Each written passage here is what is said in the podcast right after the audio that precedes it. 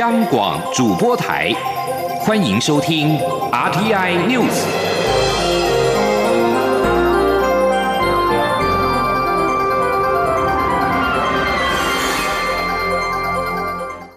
听众朋友您好，欢迎收听这节央广主播台提供给您的 RTI News，我是张顺祥。为了落实爱国者治港原则，中国拟为香港选举设立。资格审查制度，美国国务院谴责北京对香港自治、自由以及民主发动直接攻击，担心新的制度实施之后，香港的民主制度将会严重的受损。中国第十三届全国人大四次会议五号上午在北京开幕，综合港媒报道。全国人大常委会的副委员长王晨在会中表示，香港的选举要建立全流程资格审查机制，也将调整和优化香港特别行政区委员会的组成，赋予选委会选出比较大比例的立法会议员和直接参与提名。美国国务院发言人普莱斯六号在电话媒体简报会上被问到这个事情的时候，表示，美国谴责北京持续攻击香港的民主制度。产油国同意增加原油供应量，小于预期，油价在五号是上涨的，达到近两年来最高水准。伦敦市场北海布伦特原油五月的期货价格上涨百分之三点九，收在每桶六十九点三六美元，是二零一九年四月迄今最高的收盘价位。纽约市场西德州中级原油的四月期货价格上涨百分之三点五，收在每桶六十六点零九美元，达到二十二个月以来的最高收盘水准。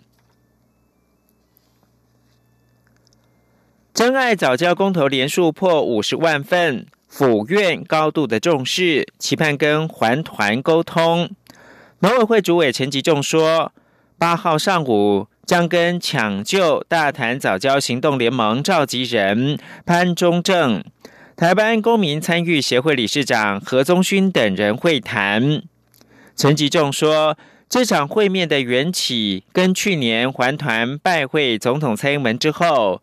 总统请总统府副秘书长李俊毅以及他协助有关，曾举办几次的会议对话，后续有关类听证或者是听证会要如何的进行，也会持续的沟通。反对第三异化天然气接收站落脚桃园观塘。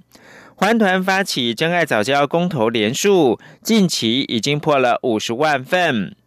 工商协进会理事长林柏峰指出，若三阶没有办法顺利的兴建的话，将会造成电力缺口，影响到产业发展。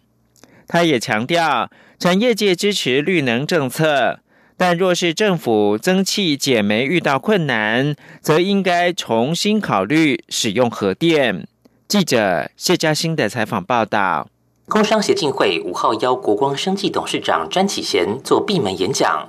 会前，工商协进会理事长林柏峰被问到环团发起真爱早教公投联署破五十万份，中油第三液化天然气接收站建制恐有变数时，他回应：三阶若没有建成，台湾将缺天然气，进而产生电力缺口。然而，天然气储存不一定要在陆地上，也可以用浮动式接收站，透过管线传输。林柏峰也提到。政府力推飞核家园，推行绿电、增气减煤，产业界也支持发展绿电。但若增气减煤遇到困难，也应该要重新考虑核电。他说：“以产业界来讲，我们要鼓励绿电啊，所以现在政府鼓励用电到户要十 percent 的绿电，我们也支持，也这样在做。”但是我们也希望政府对于煤炭的减少、天然气的增加有困难的时候，应该重新考虑核电。现在的民进党执政啊，核电要重启是。不会的哈。但是我们希望应该重新思考，再思考。至于台湾将开始施打 COVID-19 疫苗，林柏峰认为，全球都开始施打疫苗后，疫情应可趋缓，且必然带来经济复苏。希望台湾也可以加紧脚步施打，只要是经过国际认证的疫苗，不论来源是哪一个国家，都应该可以购买进口。对于政府拟建疫苗二厂扩大产能，林柏峰表示，现在最重要的是要重视疫苗研发，并能在国内生产，这是希望能做到的里程碑。他还说，台湾对疫苗产业的鼓励仍有努力空间，政府应加强支持国光生技，改善研发技术，让临床试验能够更快更有效。中央广播电台记者谢嘉欣采访报道。现行医院并没有对住院病人的探病亲友建立电子化实名制系统。有鉴于卫福部布立桃园医院的群聚感染事件发生之后，发生疫调困难缓慢的情形，中央流行疫情指挥中心在长照系统中建置陪探病实名制管理功能，将陪探病资料电子化管理，便于易调。新制下周上路。记者刘品希的采访报道。卫福部布里桃园医院群聚感染事件，凸显现行住院陪探病纸本记录没有办法及时掌握病人跟陪探病者间的关联讯息，降低了疫调速度。所以，疫情指挥中心已透过长照系统建制陪探病实名制管理功能，协助医院将陪探病资料电子化管理，提升疫调及时性以及防治作为的执行效率。新制将于下周上路。指挥中心发言人庄仁祥说。指挥中心呃有进在长照的系统里面呃做了有关这个陪探病实名制的管理功能啊，所以如果医院它没有这类似这样的一个电子化的一个陪探病的一个实名制系统，那可以透过这个长照系统来做这个呃这样的功能啊，那下周就可以开始进行。新制规定，住院病人资料以及陪探病者的资料应该每天上传，以避免疫情发生时无法及时取得相关资讯。考量系统刚上线使用，所以建议医院仍将纸本记录至少保存二十八天。医院务必明确告知陪探病的访客，提供的资料将上传到长照系统，并提供卫福部跟疾管署，而且在该系统中保留二十八天，借其后删除。目前没有相关资源将陪探病资料电子化的医院，应该向辖区的卫生局提出申请。陪探病实名制电子化管理，目前只提供医院管理住院病人的陪探病者。至于医院的门诊、附设长期照护机构以及其他非属医院附设的长期照护机构，目前都没有开放使用。如果新制上路顺利，未来不排除逐步扩大使用对象。央广记者刘聘熙在台北的采访报道：全台唯一在纯住宅生态区规划作为长照设服机构的北投奇岩长青乐活大楼，五号由台北市长柯文哲亲自的主持开幕仪式。柯文哲表示，台北市比较缺乏住宿型的长照机构，是否已经决定要在大直地区新建一座？另外，也在思考要如何有效的整合各局处的乐龄教室、活动中心、共餐据点等。央广记者欧阳梦平的报道。台北市已经进入高龄化社会，北市府致力打造长照社福机构。位于纯住宅生态重化区内的北投奇岩长青乐活大楼五号开幕。这栋建筑是地下两层，地上七层。一楼是失智症社区关怀据点、亲子活动室、餐厅和长照烘焙坊。二三四楼是综合式的长照机构，五楼是社区式的长照机构。六楼是老人服务中心，七楼是身心障碍者资源中心。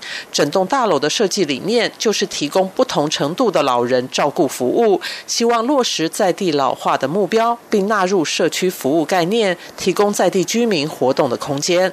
台北市长柯文哲表示，他在二零一四年底上任时，台北市六十五岁以上的人口占百分之十四，至今不过七年，今年已经成长到百分之二十。台湾人口结构已经急剧老化，中央及地方政府必须共同严肃面对。对于老年人的照顾，柯文哲强调，送去安养机构不符合亚洲文化的价值，所以在地化及社区化是很重要的概念。另外，也必须应付长者不同的健康状况。他说：“虽然叫老人，你知道哈，但是有的他还是情况不一样。他从健康到临终是很大的范围的。健康老人，你就是给他有有公园可以去运动，甚至有麻将可以打，他就很快乐。”必须差一点要开始从祖孙共学了哈，都要这些照顾中心，再差一点到失智，必须要更多的照顾，到卧床，从那就讲从住宿型长照机构，甚至到临终要临终的社区关怀，所以，所以你也不要幻想说单一个方法可以解决所有这些长者的问题。柯文哲指出，市府正用 Google Map 的概念计算每个地区应该设置多少社福机构。盘点后发现，台北市比较缺的是住宿型的长照机构，所以已经在今天的晨会决定，将在大直地区新建一座住宿型的长照机构。此外，目前分属各局处的乐龄教室、运动中心、区民活动中心、共餐据点等，市府也在思考要如何更有效的整合。中央广播电台记者欧阳梦平。在台北采访报道。为落实酒驾零容忍，政府寄出酒精锁制度，但能不能有效防治酒驾引发讨论。立委质疑制度上路一年来，仅三十五辆车安装了酒精锁，成效不彰。对此，交通部长林佳龙表示，因先前有些规定在认定跟执行上有漏洞，已经进一步的演绎修法。刘玉秋报道。酒精锁制度在去年三月上路，酒驾累犯重考照后，一年内需驾驶有装设酒精锁的汽机车才能上路。不过，因酒精锁规范，才管车不管人。若酒驾累犯开的不是有安装酒精锁的自驾车，防治酒驾的效果恐打折，也传出防堵酒驾漏洞。国民党立委林德福五号在立法院市政总执行时也指出，酒精锁制度上路一年以来，有九百一十一人遭注记只能驾驶装设有酒精锁的车辆，但仅三十五辆车安装，还有八百七十六人未安装，成效不好。建议政府为了贯彻酒驾零容忍，应严议对未安装酒精锁者加重处罚。对此，交通部长林佳龙表示，去年修法后，酒驾跟肇事率有减少，检查频率也有增加，但酒精锁部分，因驾驶人必须要再重新考驾照，而提出再考的人确实有限。林佳龙坦言，酒精锁制度仍有些问题，交通部已着手研议修法。这个部分我们有在呃检讨修法，因为先前有一些规定哈，呃，有一点那个。就是认定上还有啊，在执行上哈啊会有一些漏洞，我们有在呃演绎进一步的修法。我是希望说这个部分呢很重要哈，因为关系到人命哈，这个可以说生命无价。另外，国民党立委叶玉兰执行时则替机车族外送员请命，质疑交通事故死伤案件中约有六成是机车事故。叶玉兰说。机车族中的餐饮外送人员约有九万人，一年之内成长了百分之九十四。但外送员交通事故发生非常多，他建议交通部未来在年度预算编列时，应增加投资道路交通安全的经费。林佳龙对此也赞同，交通部道安预算要倍增。不过，林佳龙也说。部分还涉及地方政府的补助、宣导以及执法面的加强，将请财政主计单位支持。中央广播电台记者刘秋采访报道。劳动部五号表示，团体协约法修正实行已经近十年，不但数量持续成长，质量也跟着提升。像是员工子女结婚给予一天有薪假，台风假上班薪资加倍。税前盈余应该提拨百分之一当员工的酬劳等等，协约内容持续的进化当中。记者杨文军的采访报道。劳动部指出，截至二零二零年第三季，团体协约有效件数已达八百一十八件，较二零一九年同期成长百分之八点九，主要分布在制造业、教育产业、金融及运输业等。劳动部分析，近年团体协约的签订内容越来越充实丰富，不论是优于劳动法令的劳动条件，或是利润盈余的分享，以及工会同意权及工会安全条款等，在经过双方协商取。得共识后，都已具体纳入团体协约中。劳动部举例，像是有本人结婚者给予婚假八天，薪资照给；员工子女结婚订婚则一给予一天，薪资照给。因台风、地震或其他灾变，地方政府宣布停止上班时，仍应给付工资。若仍需工作，其工资按平日每小时的工资额加倍发给。提拨不低于百分之一的税前利益为员工酬劳等。劳动部劳动关系司司长王厚伟说：“我们今天去参加一个富邦的团体学院，我就举个例，他们连产假多一一周，然后另外还有一周呢是。”不给薪可以到十周，然后他们还有生小孩啊，就多给一笔很好的钱。在工会同意权部分，则包括禁止搭便车条款，像是工会争取到的权益，不应该让非工会的成员共享，除非这些非工会成员有给予相关费用。还有甲方未经乙方同意，在台湾地区不得雇佣非本国劳工等。劳动部强调，团体协约内容对于雇主事业也是有所注意，例如同意实施延长工时或弹性工时的约定，让企业经营获得适度的弹性；和平义务条款的约定，避免争议行为的发生而对营运造成影响。劳动部呼吁，雇主在接获工会提出团体协商的邀约时，应该秉持正向的态度，和工会诚信协商沟通。中央广播电台记者杨文君台北采访报道。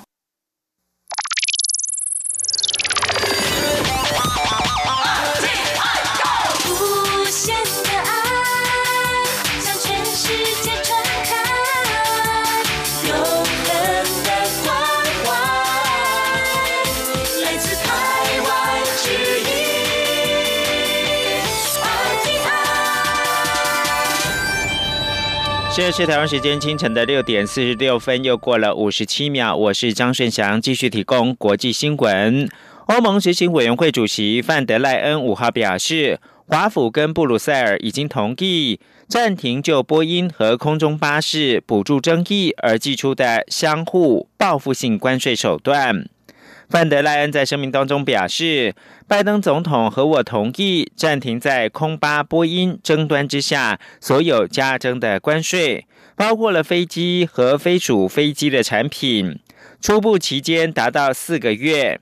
而美国总统拜登五号则誓言修复和振兴与欧盟间的关系。白宫指出，双方同意暂停这项关税的措施，并携手解决这些在世界贸易组织当中的长期争端。缅甸爆发军事政变之后，国内情势动乱，缅甸民众指责中国支持缅甸军方发动政变，爆发对中国的抗议示威。北京当局则强调。政变不是中方所乐见，支持缅甸恢复稳定局势。有分析认为，缅甸动荡影响到中国的重要战略矿产的供应，冲击到中国的经济利益。请听以下专题报道。一起听世界。来到一起听世界，请听以下央广编译提供给您的国际专题报道。缅甸自二月一号爆发军事政变后，成千上万民众走上街头抗议示威，军方进行血腥镇压，造成严重死伤。缅甸民众认为是中国支持军方发动政变，因此也在中国驻仰光大使馆前进行示威游行。北京当局则声称。缅甸的政局发展并非中方所乐见。有学者分析，缅甸政治动荡的确不见得对北京有利，并指情势动乱很可能冲击中国在缅甸的经济利益。华府智库史丁生研究中心中国计划主任孙运接受 NHK World 国际特派员夏元美树的访问指出，缅甸政变并非中国想看到的发展，并指如果中国有选择的话，会希望缅甸是一个相对正常与稳定的国家。在军人统治下的缅甸既不正常也不稳定。孙运说，缅甸对中国很重要，不仅提供北京所需的矿产、水利、石油。与沿海天然气等资源，缅甸优越的地理位置更可以让中国打开通往印度洋的渠道。分析指出，缅甸情势不稳，首当其冲的是影响对中国资源矿产供应，其中最具重要性的就是中国依赖从缅甸进口的重稀土元素。稀土是重要的战略矿产，从智慧型手机到电动车、风力发电机。与飞弹防御系统等高科技产品的生产过程中，稀土是不可缺少的材料。众所周知，中国是全球最大的稀土生产国。根据美国地质研究所的最新年度报告，中国二零二零年开采十四万吨稀土氧化物，约占全球总量的百分之六十。中国的稀土储量为四千四百万吨。比全球储量第二高的越南多出两倍。然而，中国在科技研发不断成长的情况下，如今也是全球最大的稀土矿石和金矿进口国之一。特别是重稀土元素，也就是在十七种稀土元素中，原子序数较高的元素，例如特和迪。中国依赖从缅甸进口的重稀土元素，占其国内供应量的一半以上。对此，荷兰咨询公司艾达马斯情报的稀土产业专家卡斯提鲁斯告诉日经亚洲，缅甸近年来已成为中国重稀土金矿的重要来源。在这些重稀土金矿供应可能受到干扰的预期心理下，中国某些稀土的价格已大幅上涨。汤森路透援引中国现货价格资料，截至今年二月底。特氧化物上涨百分之九十五，金属钼与镝氧化物分别上涨百分之八十七和百分之六十五。缅甸局势动荡，导致稀土供应的不确定性，可能对中国经济产生冲击。除了稀土，缅甸政变也对中国的锡矿和铜矿供应带来影响，其中以锡矿供应较具重要性。根据国际锡协会。缅甸是全球第三大锡矿生产国。二零二零年，缅甸占中国锡金矿进口量的百分之九十五以上。日经亚洲评论首席财经新闻特派员川赖宪司指出，缅甸军事政变是对北京当局的提醒，仰赖缅甸重稀土与矿产可能对中国带来影响。另一方面，史丁森研究中心学者孙运认为。中国原本与翁山苏基政府谈妥的合作发展项目，可能会受到政变的负面影响，包括缅甸若开邦皎漂镇的深水港，以及第五代行动通讯网络新城市等各项基础投资建设的中缅经济走廊合作项目。缅甸军方政变带来的局势动荡，将对中国在缅甸的经济利益，尤其对。缅甸战略矿产与资源的依赖对北京当局带来冲击。以上专题是由张子清撰稿播报，谢谢各位的收听。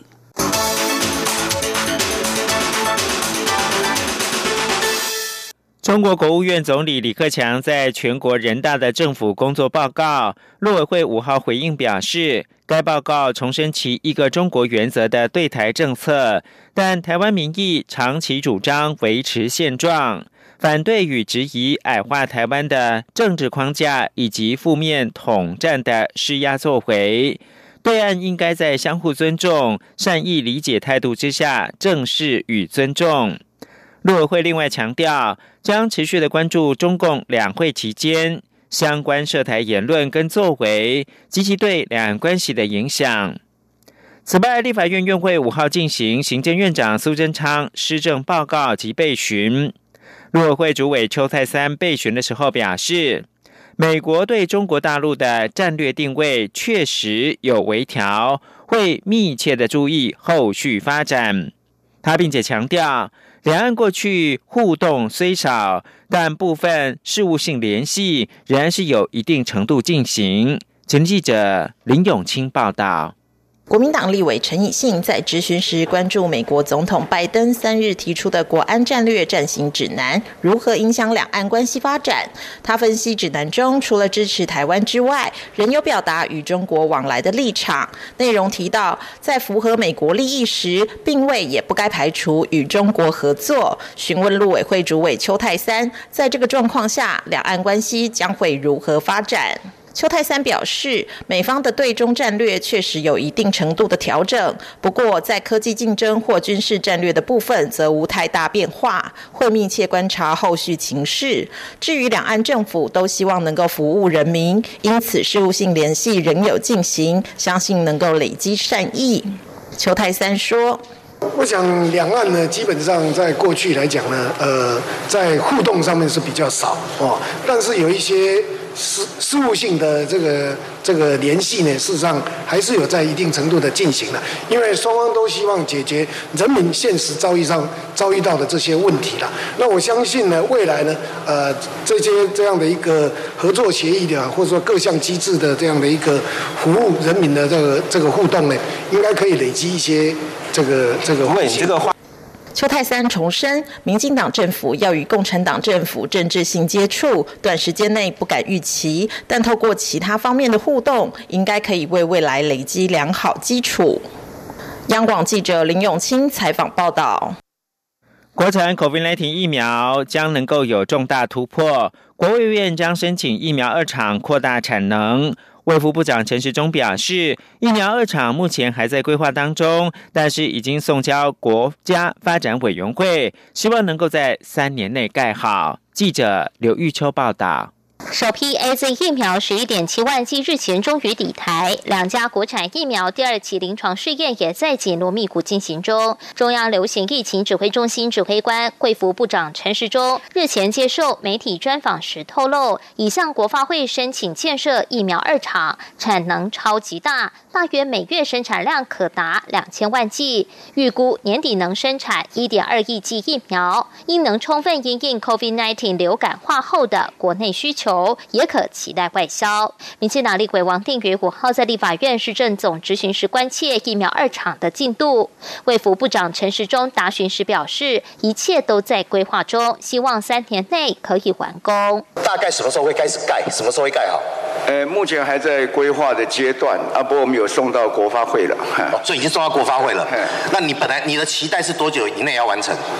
我们大概希望三年内吧，三年内嘛。哈。王定宇也指出，包括辉瑞等疫苗，同时向许多国家提出申请，而国产疫苗年底产能上看一点二亿剂，目标应该是要外销。目前督导疫苗厂是否有同时向其他国家申请紧急授权？陈时中说，这属于商。业秘密的一环，但就他的了解，有一家疫苗厂同时有向国外申请授权，疫苗会在国内供应无虞后才能出口。另外，王定宇也关切，有民调显示，超过五成的民众选择接种国产疫苗，国产疫苗是否能如期在七月份授权上市？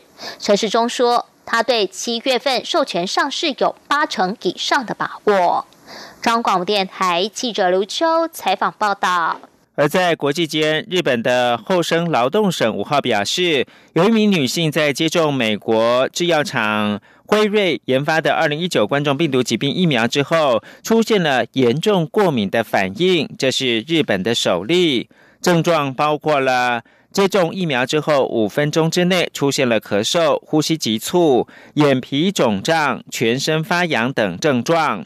他当场接受急救之后，症状已经减缓。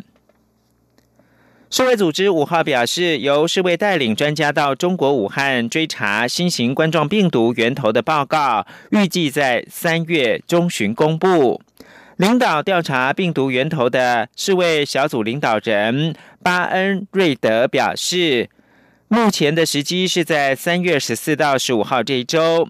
而世卫的紧急计划执行主任莱恩说。在此澄清，并没有其中报告的计划，将会公布一份总结报告。